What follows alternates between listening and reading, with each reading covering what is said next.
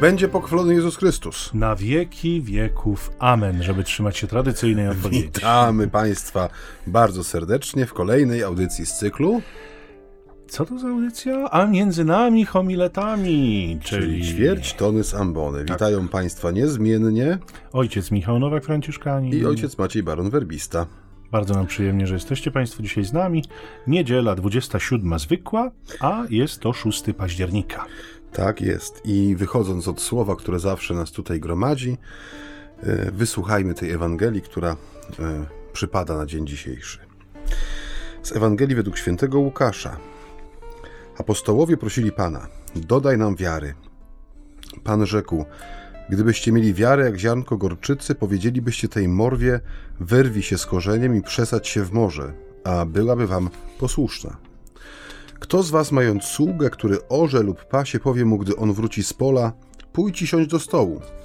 Czy nie powie mu raczej, przygotuj mi wieczerze, przepasz się i usługuj mi, aż zjem i napiję się, a potem ty będziesz jadł i pił?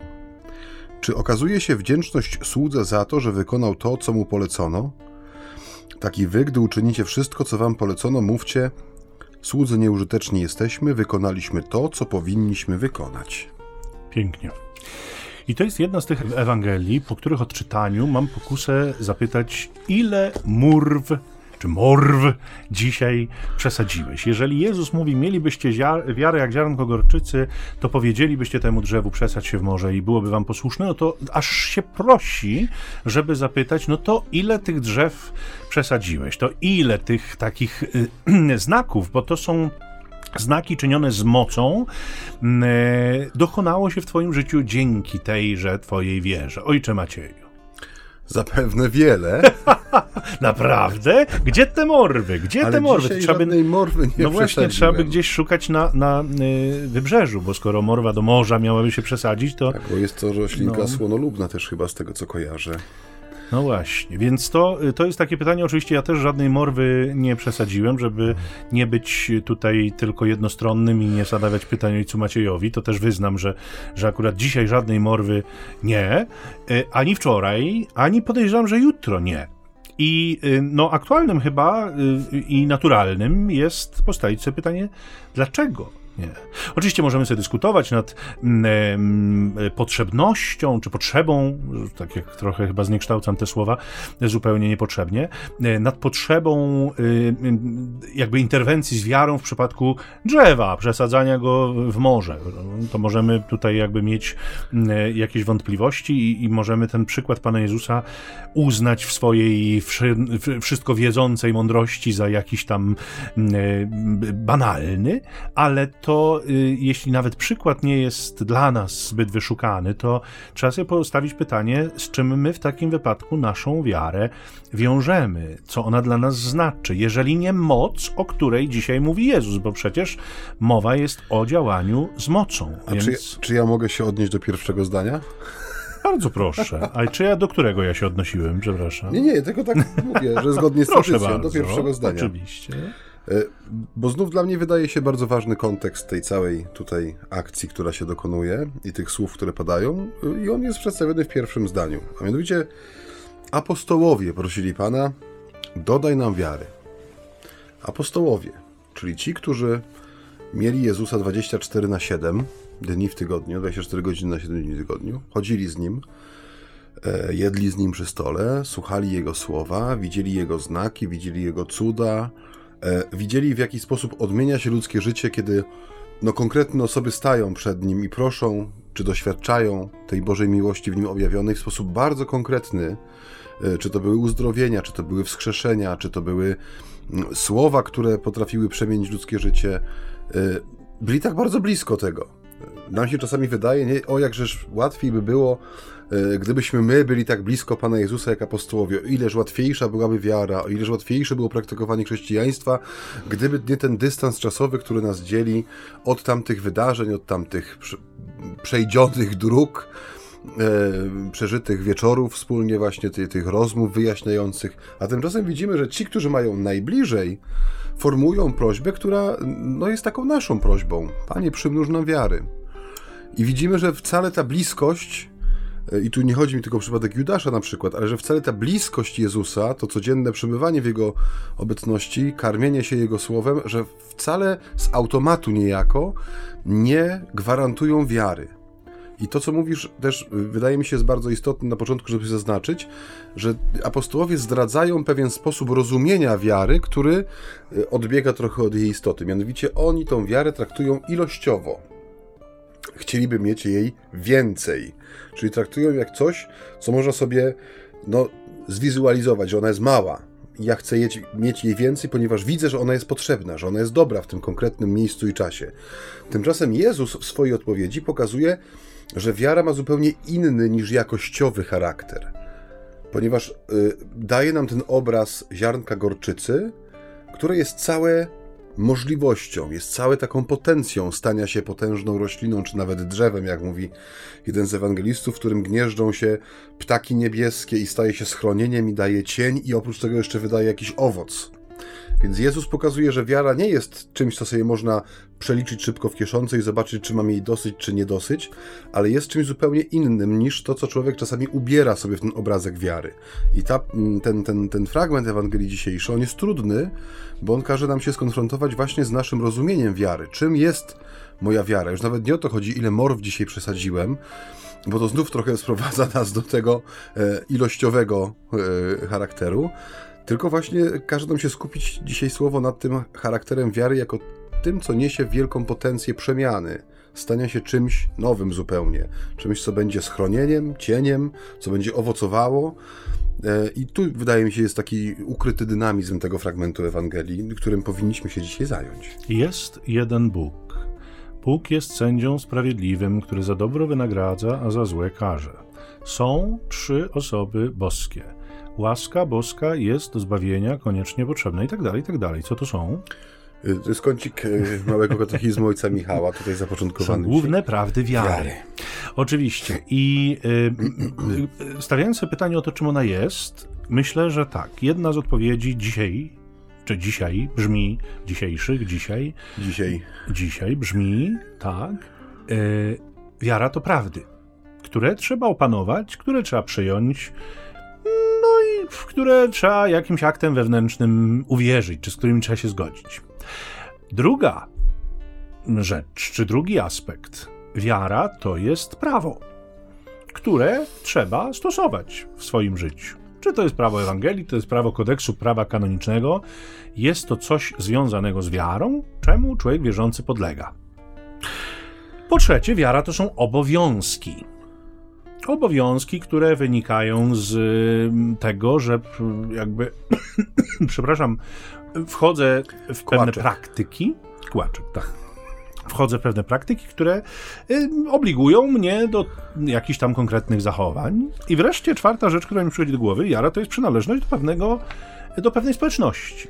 Jest jakaś grupa, w którą łączy właśnie wyznawanie wspólnych ideałów, y, jakichś tam y, przemyśleń czy, y, czy idei. Choćby te cztery aspekty pokazują, a mhm. przecież obecne bardzo we współczesnej wierze, czy wśród współcześnie wierzących, że w żadnym wypadku nie wyczerpuje to tego, o czym Jezus dzisiaj mówi w Ewangelii. Oczywiście są to pewne składniki, które są nieodzowne, ale to nie jest istota wiary. To jest coś, co, tak jak mówię, jest jakimś, jakimiś tam elementami składowymi, ale na pewno nie najważniejszym i najistotniejszym elementem, dlatego że te, o których powiedziałem przed chwilą, są bardzo łatwo utracalne. Natomiast jest jeden, który powiedzmy, znacznie trudniej utracić w wyniku jakichś tam zewnętrznych okoliczności, a mianowicie to jest relacja. I myślę sobie, że ta, ten relacyjny aspekt wiary, ten, to spotkanie z Bogiem żyjącym i działającym, tak wówczas, kiedy Ewangelie e, były przeżywane, a potem spisywane, jak i dziś, spotkanie z dokładnie takim samym Bogiem, tak samo działającym z mocą, rodzi w człowieku pragnienie: Ja też tak chcę. Ja też chcę mieć udział w tej mocy. I czy to będzie moc, która będzie związana z przesadzaniem morwy, czy to będzie moc, którą ty określasz jako pewien dynamizm, który y, ma w sobie ogromną potencję, y, przechodząc jakby na taki metapoziom tej naszej rozmowy, że, że jakby patrzymy trochę szerzej w takim kontekście, że przecież nie tylko y, ma ona dotyczyć tego czynienia cudów zewnętrznych związanych z przesadzaniem drzew niezależnie od tego, w jaki sposób y, to pojmiemy, to wynika to, wydaje mi się, z tego spotkania, z zachwytu Bogiem działającym i z pragnienia, aby mieć udział w tej mocy, którą On chętnie się ze swoim stworzeniem, jak się okazuje, dzieli. Tak jest. tak. I y, odwołam się do tego, co powiedziałeś, wymieniając te cztery, powiedzmy, aspekty spojrzenia na wiarę. E, konkretnie do jednego z nich, mianowicie, że wiara to pewne obowiązki, które wypływają z tego, że no, z dobrego serca i z otwartego serca i z dobrej woli przyjmujemy je, uznajemy je za swoje. E, że wiara jest, e, no też nie chcę użyć znowu tego słowa, żeby nie, nie, nie wprowadzać zamętu, ale jest takim mechanizmem, który zakłada działanie. Inaczej, wydaje mi się, że kiedy Pan Bóg objawia się człowiekowi, stwarza mu także możliwość odpowiedzi na to objawienie. I stwarza ją w taki sposób, aby ona była właściwa dla człowieka, bo Pan Bóg no, mnie stworzył, takiego, jakim mnie stworzył, jako osobę psychiczną, duchową i fizyczną. I zauważ, że często jest tak, że ktoś przychodzi do nas i na przykład mówi, że ma problem z wiarą, że ma problem z uwierzeniem, z głębszym zaufaniem. I my często koncentrujemy się jako duszpasterzy, czy w ogóle jako chrześcijanie, właśnie na tym, żeby mu pomóc bardziej uwierzyć co no, y, siłą rzeczy staje się niemożliwe. Nie można komuś no właśnie dosypać tej wiary, ale tak jak tu powiedziałeś, że no, wiara jest skrojona na miarę człowieka i ona wymaga pewnego praktykowania. Wymaga, to nie jest y, opcja. Że tak jak, tak jak mówisz, że wiara jest czymś, co się praktykuje, dlatego takim kompletnym absurdem jest ten popularny model duchowości chrześcijańskiej oparty o dwa słowa, a właściwie trzy, wierzący, lecz niepraktykujący. Jeśli niepraktykujący, to niewierzący, proste. Proste, bo jeśli ktoś mówi, że wierzy w Pana Boga, ale nie praktykuje tego, no to to jest wzajemnie dwa wykluczające się światy, jeżeli mówimy o wierze. Nie, o nudyzmie też możemy tak mówić. Tak. ale pozostając... Jestem nudystą, ale nie, nie praktykuję. No tak, rozumiem teraz twoją aluzję, ale...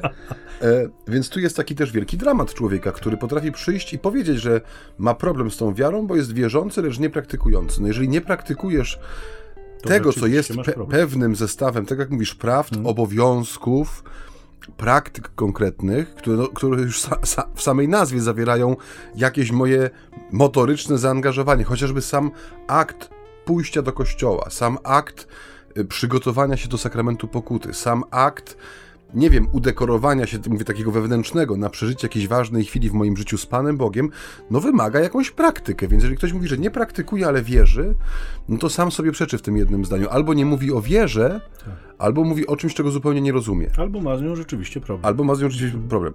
I tutaj, no jak gdyby tam mówię, Pan Bóg jest na tyle miłosierny, że y, pozwalając nam odpowiedzieć na swoją miłość, daje nam właśnie ten mechanizm wiary, który nie jest gdzieś obok nas, tylko jest zakorzeniony w naszej naturze że aby praktykować wiarę, używamy do tego naszych nóg, naszych rąk, naszego serca, naszych ust, naszego umysłu, naszej duchowości, naszego psyche, jakkolwiek byśmy to nazwali, na, na jakiekolwiek plasterki byśmy się pokroili.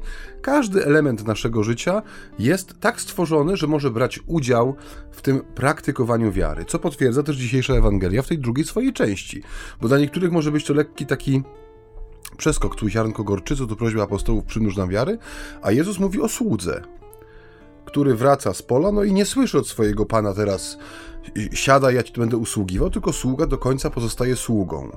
Chrystus oczywiście mówi też o sobie, on swoją służbę dopełnił do końca, w sensie aż po krzyż, ale też tym, którzy go naśladują, czy pragną naśladować, zostawia obraz sługi. Nie chwilowego, nie kogoś, kto z kaprysu woli przez moment zabawi się w kogoś, kto będzie sługą dla innych, ale sługa jako sposób życia. Czyli ktoś, kto praktykuje konkretne rzeczy, które są mu zlecone, przekazane z góry, które przyjmuje w zaufaniu, że to jest zestaw jego obowiązków i temu pozostaje wierny. Więc jak gdyby już sam Pan mówi o tym, że wiara, y, o którą proszą apostołowie, nie jest jakąś wartością, którą się dolewa czy dosypuje jak paliwo do samochodu czy proszek do pralki, ale jest jak gdyby nieustawiczną pracą, nieustawicznym, znaczy ustawi, nieustannym, nieustannym mhm. poświęcaniem się no, tym obowiązkom sługi, no bo każdy z nas jest jak, w jakimś stopniu sługą słowa, sługą Ewangelii, sługą naszego Pana. Każdy na miarę swojego charyzmatu, powołania, możliwości, sił, ale to nam nie może uciec żebyśmy nie ulokowali tej wiary w sferze jakiejś właśnie abstrakcyjnej wartości, która gdzieś tam się rozsypuje i przychodzi nagle Pan Jezus i otwiera taki magiczny mieszek i nam dosypuje tego proszku, który mhm. sprawia, że jesteśmy nagle bardziej wierzący. Nie ma. Wiara jest jak najbardziej skrojona, jest taką, y, można powiedzieć, trochę przyziemną wartością, w tym sensie, że jest naszą pracą, naszym wysiłkiem, naszym poświęceniem. Ja myślę, że tu y, y, pozwolę sobie wrócić do tej morwy, że ona nie jest jednak bez znaczenia tutaj. Dlatego, że mam takie y, nieodparte wrażenie, że Jezus chce powiedzieć, że poprzez osiągnięcie, czy otrzymanie, czy, czy otwarcie się na taką wiarę, jak to ziarnko gorczycy, przywraca się niejako początek, rajski początek istniejący gdzieś tam w, w zamyśle Bożym. Innymi słowy, człowiek zyskuje pełną władzę nad materią, nad tymi rzeczami stworzonymi. Pan Bóg powiedział, panujcie nad stworzeniem, panujcie nad ziemią. Czyńcie sobie ziemię poddaną. Czyńcie tak. sobie ziemię poddaną. Więc y, jakby może w momencie posiadania tejże wiary, czy obcowania z taką wiarą, jakkolwiek byśmy tego nie nazywali, bo ten posesywny charakter posiadam, mam, może nie, nie, nie brzmi najlepiej. Niemniej obcowanie z taką wiarą pozwala mu czynić rzeczy zupełnie niewyobrażalne dotąd, ale nie dla hetcy, nie, nie dla zabawy, nie dla y, show, nie? dla pokazania, co to ja mogę, jakie tu ja mam możliwości, dlatego że to całkowicie przeczy istocie wiary, czyli mojemu spotkaniu z Bogiem i uczestniczeniu w Jego mocy, bo On nigdy dla zabawy cudów nie czynił. I ja, jako Jego świadek, tego też nie mogę uczynić, bo nawet jeżeli uda mi się, nie? tak w cudzysłowie, raz, to na pewno nie uda mi się drugi, bo Bóg już do tego nie dopuści. Nie, nie jest y, jakby y, kuglarzem, który, który sprzedaje sztuczki. I my też jakby przesadzaniem morw się nie będziemy zajmować dla zabawy. Jedyne, co mamy prawo czynić w duchu wiary, to objawiać chwałę Bożą. Te znaki, których pełne są choćby dzieje apostolskie, ale przecież nie tylko, one mają jeden cel. One mają potwierdzać słowo one stają się, zresztą w działalności Jezusa było podobnie. Jego cuda i znaki potwierdzały jego nauczanie. I temu służą. Nie? Więc jeżeli jakby obcuję z taką wiarą, jeżeli ją w, gdzieś w sobie odnajduję, buduję, docieram do niej, nie? odkrywam, wybieram, to staję się zdolny do jakiejś mierze przywracania rajskiego porządku rzeczy i objawiania chwały Bożej w mojej codzienności poprzez fakt działania znaków, które powiedzmy w logice tego świata, czy według logiki tego świata, są zupełnie niemożliwe nie? i niewyobrażalne. I zastanawiam się, przyznam szczerze, dlaczego w związku z tym tych znaków i cudów nie jest zbyt wiele dzisiaj. One są, bo co do tego nie mam żadnych wątpliwości. Są, dokonują się, widzimy je w kościele bardzo często, a także i poza kościołem. E, widzimy, że Pan Bóg działa, Pan Bóg potrafi, Pan Bóg się posługuje ludźmi.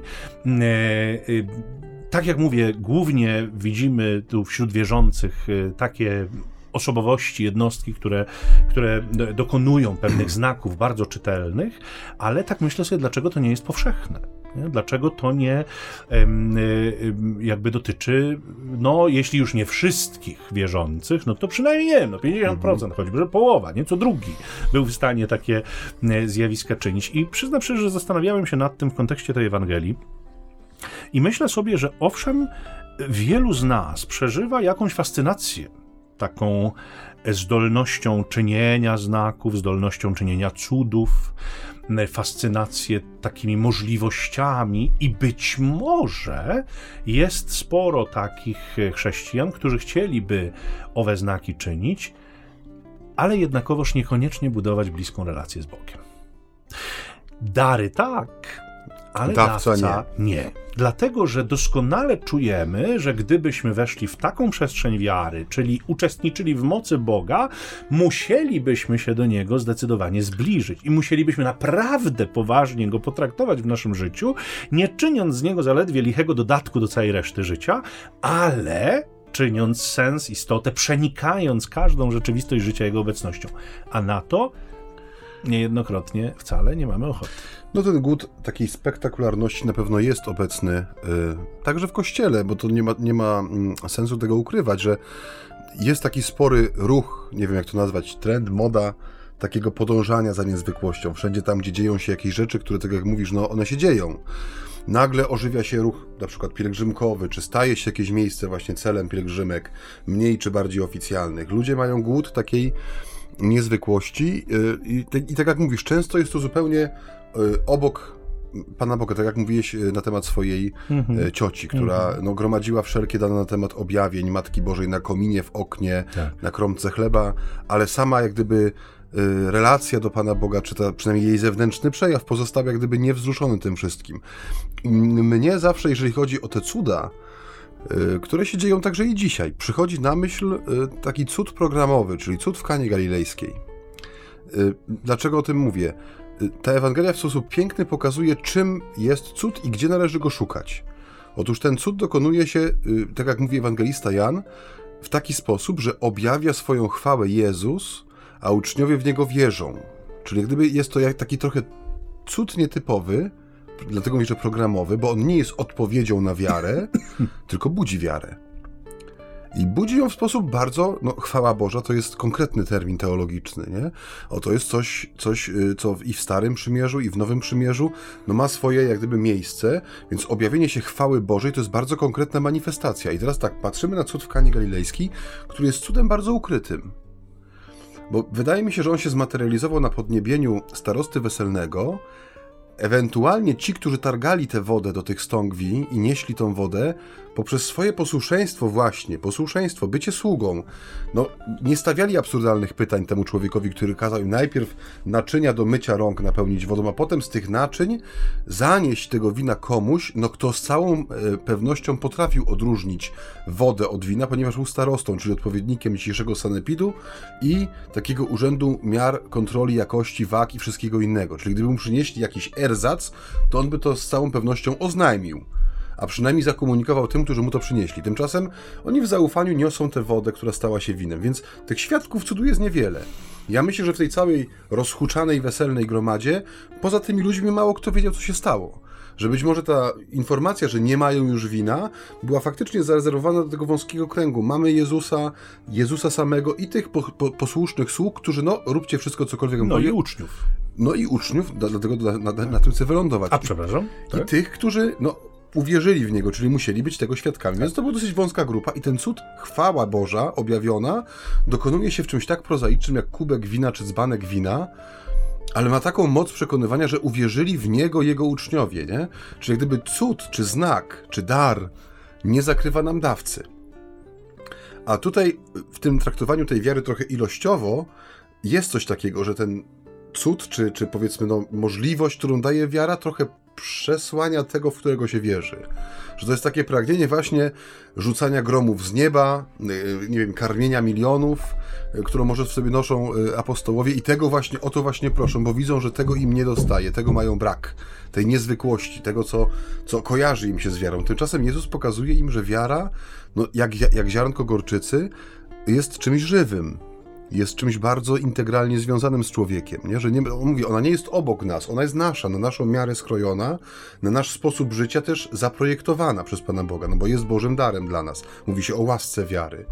A dar nie jest jak gdyby nadprogramowy względem tego, który ma go otrzymać, żeby sobie z nim mógł poradzić. Więc ja mówię, cały czas tutaj też mamy do czynienia z taką wielką łaskawością Pana Boga, który daje nam możliwość odpowiedzi na swoje objawienie w sposób jak najbardziej adekwatny do naszych możliwości. I ten cud w Kanie Galilejskiej tu jest taki prozaiczny, taki właśnie przyziemny, a właściwie przystołowy, który się manifestuje w sposób bardzo skromny poprzez ten kubek wina, smak na podniebieniu tego starosty, no i ten zachwyt uczniów, którzy no widzieli, co się dzieje, no i tą pokorę tych sług. A tutaj w tej Ewangelii dzisiaj mamy ten, ten no, drugą połowę bardzo rozbudowaną na temat właśnie tego sługi, służby, czyli wykonywania tego, co do mnie należy. I niewątpliwie za chwilę ojciec będzie miał łaskę skomentowania tego fragmentu, ale najpierw przecinek i mała przerwa muzyczna, bo rzeczywiście gadamy już długo.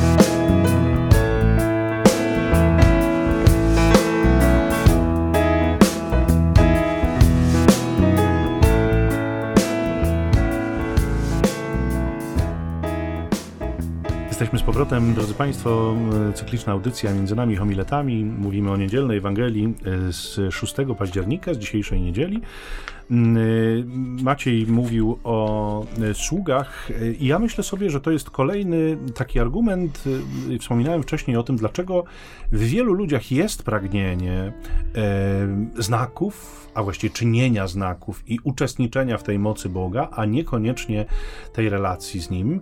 I myślę, że ta y, rzeczywistość służby ma tu również swoje znaczenie, dlatego że doskonale wiemy, że gdybyśmy zostali wyposażeni w pewną moc płynącą z wiary, to Pan Bóg mógłby zechcieć nas używać, posługiwać się nami. Co za tym idzie, nasze życie i jego sprawy musiałyby zostać podporządkowane pomysłom Boga. I znowu to jest coś, na co nie mamy za bardzo ochoty, bo jesteśmy mhm. bardzo przyzwyczajeni do tego, cośmy sobie sami wypracowali. Przychodzimy na ten świat, bardzo często żyjemy w naszym życiu, realizując cele, które sami sobie postawiliśmy, sami je wymyśliliśmy i sami dążymy do ich realizacji. Wielu z nas nigdy nie pytało Boga, czego On tak naprawdę od nas chce w życiu. Nigdy nas ten temat specjalnie nie interesował. W związku z tym wejście na taki poziom wiary, na którym byśmy powiedzieli, Panie Boże, no moje życie należy do Ciebie w, te, w tej chwili. Ja bardzo chcę potwierdzać Twoje słowo poprzez Twoją moc, która będzie przeze mnie działać, funkcjonować. Rób ze mną co chcesz. Dla wielu z nas to jest poziom absolutnie jakby nieosiągalny, właśnie ze względu na to, że przewidujemy, że nasze życie mogłoby się wtedy zmienić. Mhm. Owszem, być może podejrzewamy, że mogłoby być interesujące, intrygujące, ciekawe, ale jednak inne, inne, niż myśmy sobie to wymyślili i obudowali wokół siebie. Być może Pan Bóg nas by nas wyprowadził z tego wszystkiego, co jest dzisiaj naszą rzeczywistością i, no powiedzmy to sobie szczerze, niekoniecznie mamy na to ochotę. Bo to jest pewna też nieprzewidywalność. Nie? Musimy sobie to powiedzieć szczerze. Widząc dzieje apostolskie, widząc rozszerzanie się Ewangelii, widząc posługę apostolską, e, to oczywiście e, jest pewien zakres, do którego nie wszyscy są zaproszeni i powołani. Nie? To nie, niekoniecznie musi dokładnie tak samo wyglądać. Ale jednakowoż sugeruje nam to, że życie z Bogiem i kroczenie w Jego obecności, ta wiara, która polega na tym, że ja jakby udzielam y, z Jego mocy poprzez moje działania, poprzez fakty, które, które dokonuję, no zakłada również pełną dyspozycyjność. No i o tym mówi też dzisiejsza Ewangelia w tym ostatnim zdaniu, gdzie jest jak gdyby podana odpowiedź sług że słudzy nieużyteczni jesteśmy, czyli jest tutaj świadomość własnej też ułomności, ale wykonaliśmy wszystko to, co powinniśmy wykonać. Tu jest takie wielkie pytanie znowu, kolejne, bo zawsze Ewangelia zostawia mnie z, jakimś pytaniem. Yy, czy ja jestem gotów powiedzieć takie słowa, że wykonałem wszystko, nie co mogłem uczynić, tylko co powinienem uczynić? I tu jest to, o czym mówisz że ja, ja, osobiście podziwiam, no, jestem członkiem zgromadzenia misyjnego i bardzo często spotykam współbraci, którzy no, są takimi narzędziami Pana Boga, w tym sensie, że rzeczywiście nie już najczęściej wiąże się też z jakimś wiekiem, doświadczeniem w tej pracy misyjnej, ale potrafią rzeczywiście rzucić się w taki wir wydarzeń bez, yy, bez tego lęku, że będzie coś innego. Często u nas mamy takie periody, które wychodzi, gdzie są pokazane te transfery, przenosiny współbraci, zmiany ich zaangażowania mnie bardzo trudno przychodzą zmiany, przestawienie się z, jednej, z jednego typu zaangażowania na inny. I y, jest to dla mnie bolesne, nie będę ukrywał. Że kiedy już sobie do czegoś y, przywiążę siebie i potem przychodzi nagle zmiana, nawet taka mała, taka wewnętrzna zmiana, że coś funkcjonuje inaczej. Mam problem, żeby przejść nad tym, brzydko mówiąc, do porządku dziennego Czyli mam taki brak zaufania w sobie też, nie? że to nowe, co przychodzi, że to też jest okazja do tego, żeby tą wolę Bożą w swoim życiu realizować i że być może właśnie w ten sposób, przez tą zmianę, Pan Bóg pokazuje mi jakiś kierunek, w którym ma, mam iść. Ale z drugiej strony tego mnie fascynują mnie współbracia, którzy potrafią przechodzić między różnego rodzaju zaangażowaniami, które są diametralnie różne, od pracy administracyjnej, przez duszpasterstwo, po jakieś specjalne apostolaty, na przykład z pracy biurowej do pracy z dziećmi ulicy, czy, czy, czy posługi w hospicjum, czy posługi w ogóle względem y, takiej pozaparafialnej, bo w naszym zgromadzeniu często jest tak, że ta faktycznie praca jest pracą na froncie takim misyjnym, który no, nie jest ładnie uorganizowany w, w strukturę parafii i tak dalej. I zastanawiam się właśnie, czy, czy to nie jest coś, do czego powinniśmy dorastać ta gotowość do tego, żeby przede wszystkim być tym, być, mieć tą mentalność sługi, nieużytecznego, bo popękanego i słabego i grzesznego też, ale żeby robić wszystko, aby te słowa z dzisiejszej Ewangelii końcowe stały się takim naszym mottem. Wykonaliśmy wszystko, co powinniśmy uczynić, bo my często sobie mówimy, że no zrobiłem wszystko, co mogłem, no i sytuacja dalej nie uległa zmianie. I tu jest pytanie, czy uczyniłeś wszystko, co mogłeś zrobić, czy wszystko, co powinieneś uczynić? Nie? Że, że zmienia się ten y, środek ciężkości. Tak. Bo jeśli wszystko, co powinieneś uczynić, wtedy twoim źródłem niejako, czy tym miejscem, do którego się odwołujesz, jest to tajemnica Bożej woli w twoim życiu, czyli już jest jakaś postawa pokory rzeczywiście właściwa słudze. A jeżeli jest wszystko, co mogłem zrobić, to ja, ja sobie wyznaczam tak. horyzont moich działań. I to jest właśnie to, co też jakoś bardzo mi stanęło przed oczami, że um, chętnych na wiarę na Bożych warunkach jest niewielu. To jednak my ustalamy zakresy. Nie, ja sobie mówię odtąd dotąd. I Pan Bóg ma to uszanować. Ja mam dla Boga tyle. No, tak dla niego będzie najlepiej. No, jeśli chcę, żebym go w ogóle uwzględniał w swoim życiu, prawda? Ja mam swoje jakieś tutaj przestrzenie i do tych granic rzeczywiście Pana Boga dopuszczam i On tutaj jest e, e, mile widziany, a już w innych sferach nie. I myślę sobie, że właśnie e, dlatego jesteśmy tak bardzo ostrożni też w modlitwach o wiarę, o to przymnożenie wiary. No, nie za często chyba słyszymy tak sformułowane modlitwy, nawet w modlitwie wiernych. Umocnij naszą wiarę. No to tak ale przymnóż, nie? co rozumielibyśmy poprzez to, że wprowadź nas w nowe przestrzenie, poszerz nasze zakresy, daj nam nowe możliwości, pokaż nam, jak jeszcze moglibyśmy, to chyba jednak nie za często nam się zdarza. To jest taka najgłębsza chyba z próśb yy, i najbardziej niezrozumiana z próśb modlitwy pańskiej przyjdź królestwo Twoje, co, co się tłumaczy tak bardzo dosłownie, że niech się, niech się stanie jak gdyby naszym udziałem Twoja wola, w sensie Twoje panowanie, nie? To są, to są prośby, które są bardzo blisko siebie i one się właśnie wiążą z tym, że no, prosimy Pana, żeby Jego wola, Jego wizja, którą ma względem pojedynczego człowieka, całych, całych wspólnot ludzkich, no i całej ludzkości jako takiej, żeby stała się naszą. I to niekoniecznie będzie miły moment dla nas, jeżeli okaże się, że te nasze partykularne, malutkie takie interesiki, frakcje, koalicje, że one są zupełnie w poprzek Bożej woli, bo często wydaje mi się, że najczęściej tak jest. Hmm. Że na szczęście Pan Bóg jest Panem historii i mimo tych naszych budów, które wznosimy, tych tam spatyczków i skamyczków, które się rozwalają przy każdej możliwej okazji, ale które nieustająco wznosimy, że mimo tego On potrafi potrafi tą swoją miłość w świecie prowadzić, ale, no mówię, jest to mimo tego. Tymczasem, gdybyśmy bardziej mieli tą postawę właśnie słudzy nieużyteczni jesteśmy, wykonaliśmy wszystko, co powinniśmy uczynić, to tu mi się wydaje jest taki klucz do tego przestawienia akcentu, nie? Z, z siebie że ta wiara jest czymś, co dotyczy mnie, na Pana Boga jako tego, który jest źródłem tej relacji, która jest istotą wiary. Bo jeśli zostaniemy przy tym pierwszym rozumieniu, to cały czas będziemy jak ci apostołowie, którzy widzą ten swój mieszek, który jest w połowie pusty i chcieliby mieć w tym mieszku troszkę więcej tej wiary, może więcej właśnie tych morw przesadzonych, czy tych znaków spektakularnych, a nie ma tego pragnienia, by no, rzeczywiście przeżywać tą relację, no, która jest dzisiaj dla dzisiejszego świata dosyć niepopularna. E, bo też no, wydaje mi się, że często mówimy o kryzysie wiary, o inwazjach różnego rodzaju, laicyzacji, sekularyzacji, indywidualizacji, ale one wszystkie dla mnie się spotykają w jednym takim terminie, którym jest kryzys służby.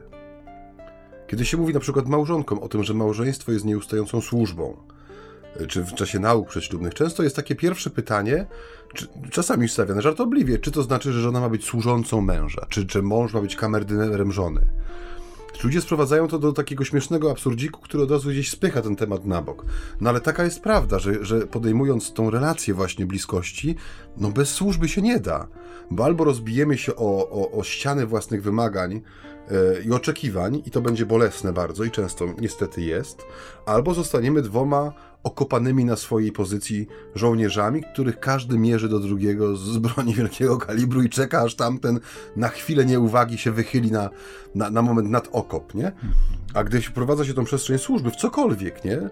No w pracy, taką jak praca nauczyciela w szkole, owszem, to są obowiązki, to jest y, pewien, pewien sposób przekazywania wiedzy, jakaś relacja mistrz-uczeń i tak dalej, ale jeśli za, zaniknie ten wymiar służby temu drugiemu człowiekowi, w każdym możliwym kierunku, no to coś, coś nam bardzo istotnego ucieka, nie? że stajemy się takimi wypełniaczami formalnymi pewnych komórek, które się odhacza i liczymy, że na tej zasadzie będzie nam coś policzone. Tymczasem ucieka nam istota.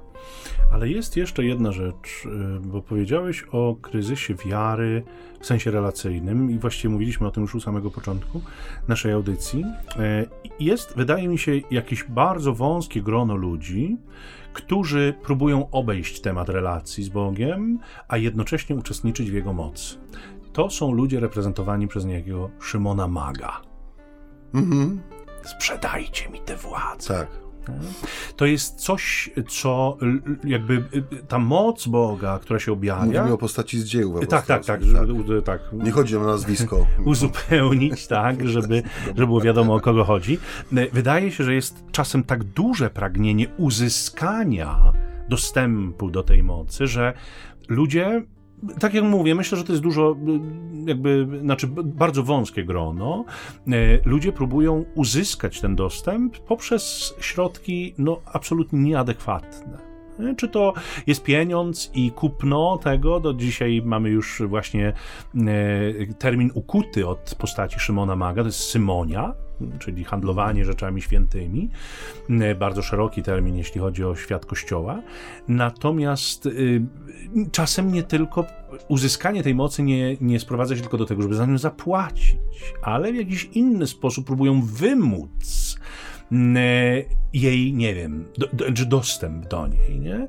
I myślę, że to jest y, pewien, pe, pewien, pewien wąski zakres, jeszcze raz to podkreślę, i taka ślepa uliczka, ale warto o niej wspomnieć, bo ten Szymon był realną postacią, która występuje na kartach dziejów apostolskich, co zresztą y, bardzo mocno jest przez apostołów gromione. Taka postawa jest gromiona. Natomiast jest druga postawa, o której jeszcze też chcę wspomnieć, a ona wydaje mi się dużo bardziej groźna, dużo bardziej niebezpieczna, a dotyczy już posiadaczy, w cudzysłowie oczywiście wielkim, tejże mocy Bożej, która uaktywniła się, czy ukazała się, ukazuje się przez nich e, dzięki tej wierze, którą sobie odnaleźli, zbudowali czy odkryli, a mianowicie jest to forma korzystania czy zarobkowania na tej mocy. I to jest chyba dużo bardziej niebezpieczne w sytuacji osób, które, tak jak mówię, posługują, bo mhm. posługa z założenia powinna się wiązać z tym, że jest bezinteresowna.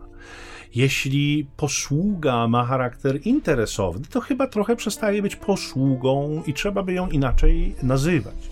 Natomiast czy życie z takiej charyzmatycznej posługi, czyli z posługi darów, z posługi taką, takiej, która wynika z wiary i została przez Boga dana po to, aby jakby uwiarygadniać słowa poprzez znaki, czy ta posługa dopuszcza zarobkowanie, nie? czy ona dopuszcza jakby mhm. takie dobre życie sobie z tego.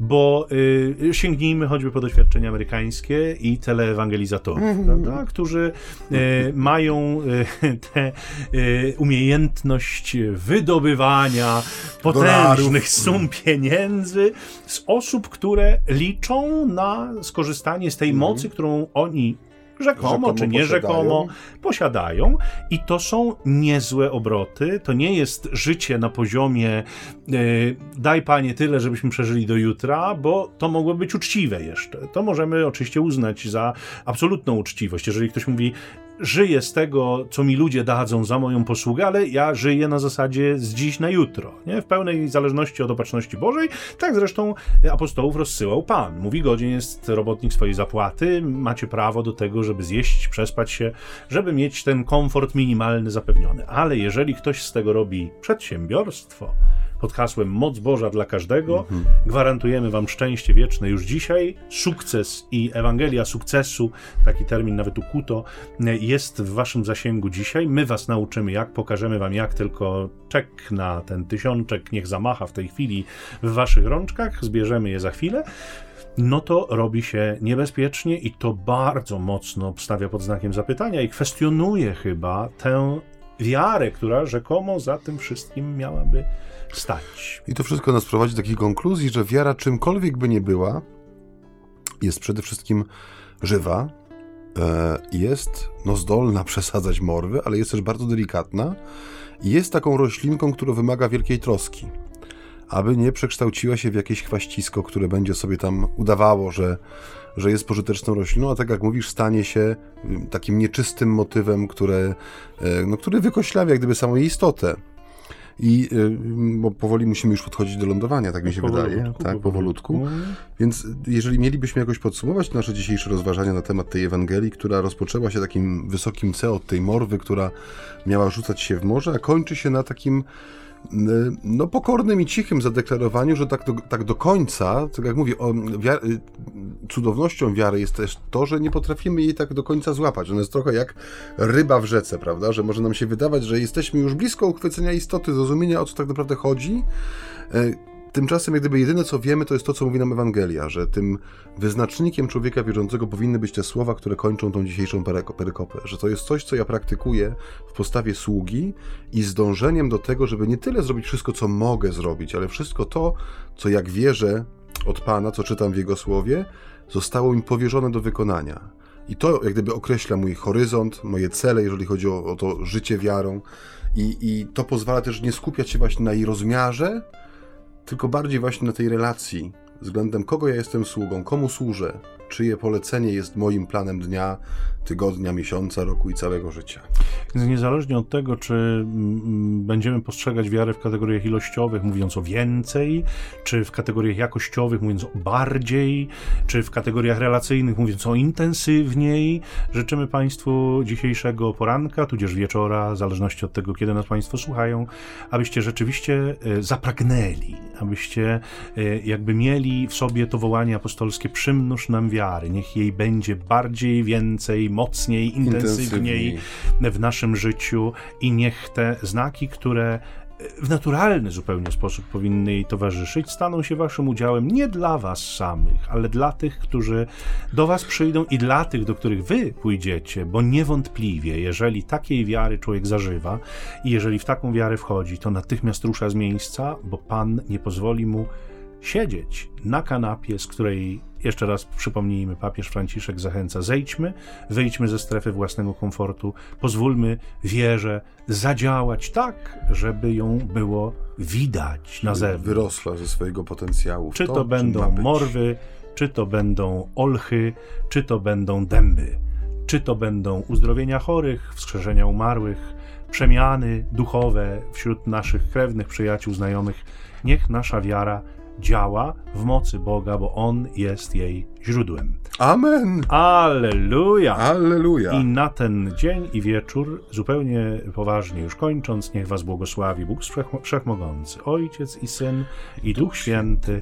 Amen. Dobrego dnia, dobrego wieczoru. Żegnają się z Państwem ojciec Michał Nowak-Franciszkanin i ojciec Maciej Baron Werbista. Pokój dobra.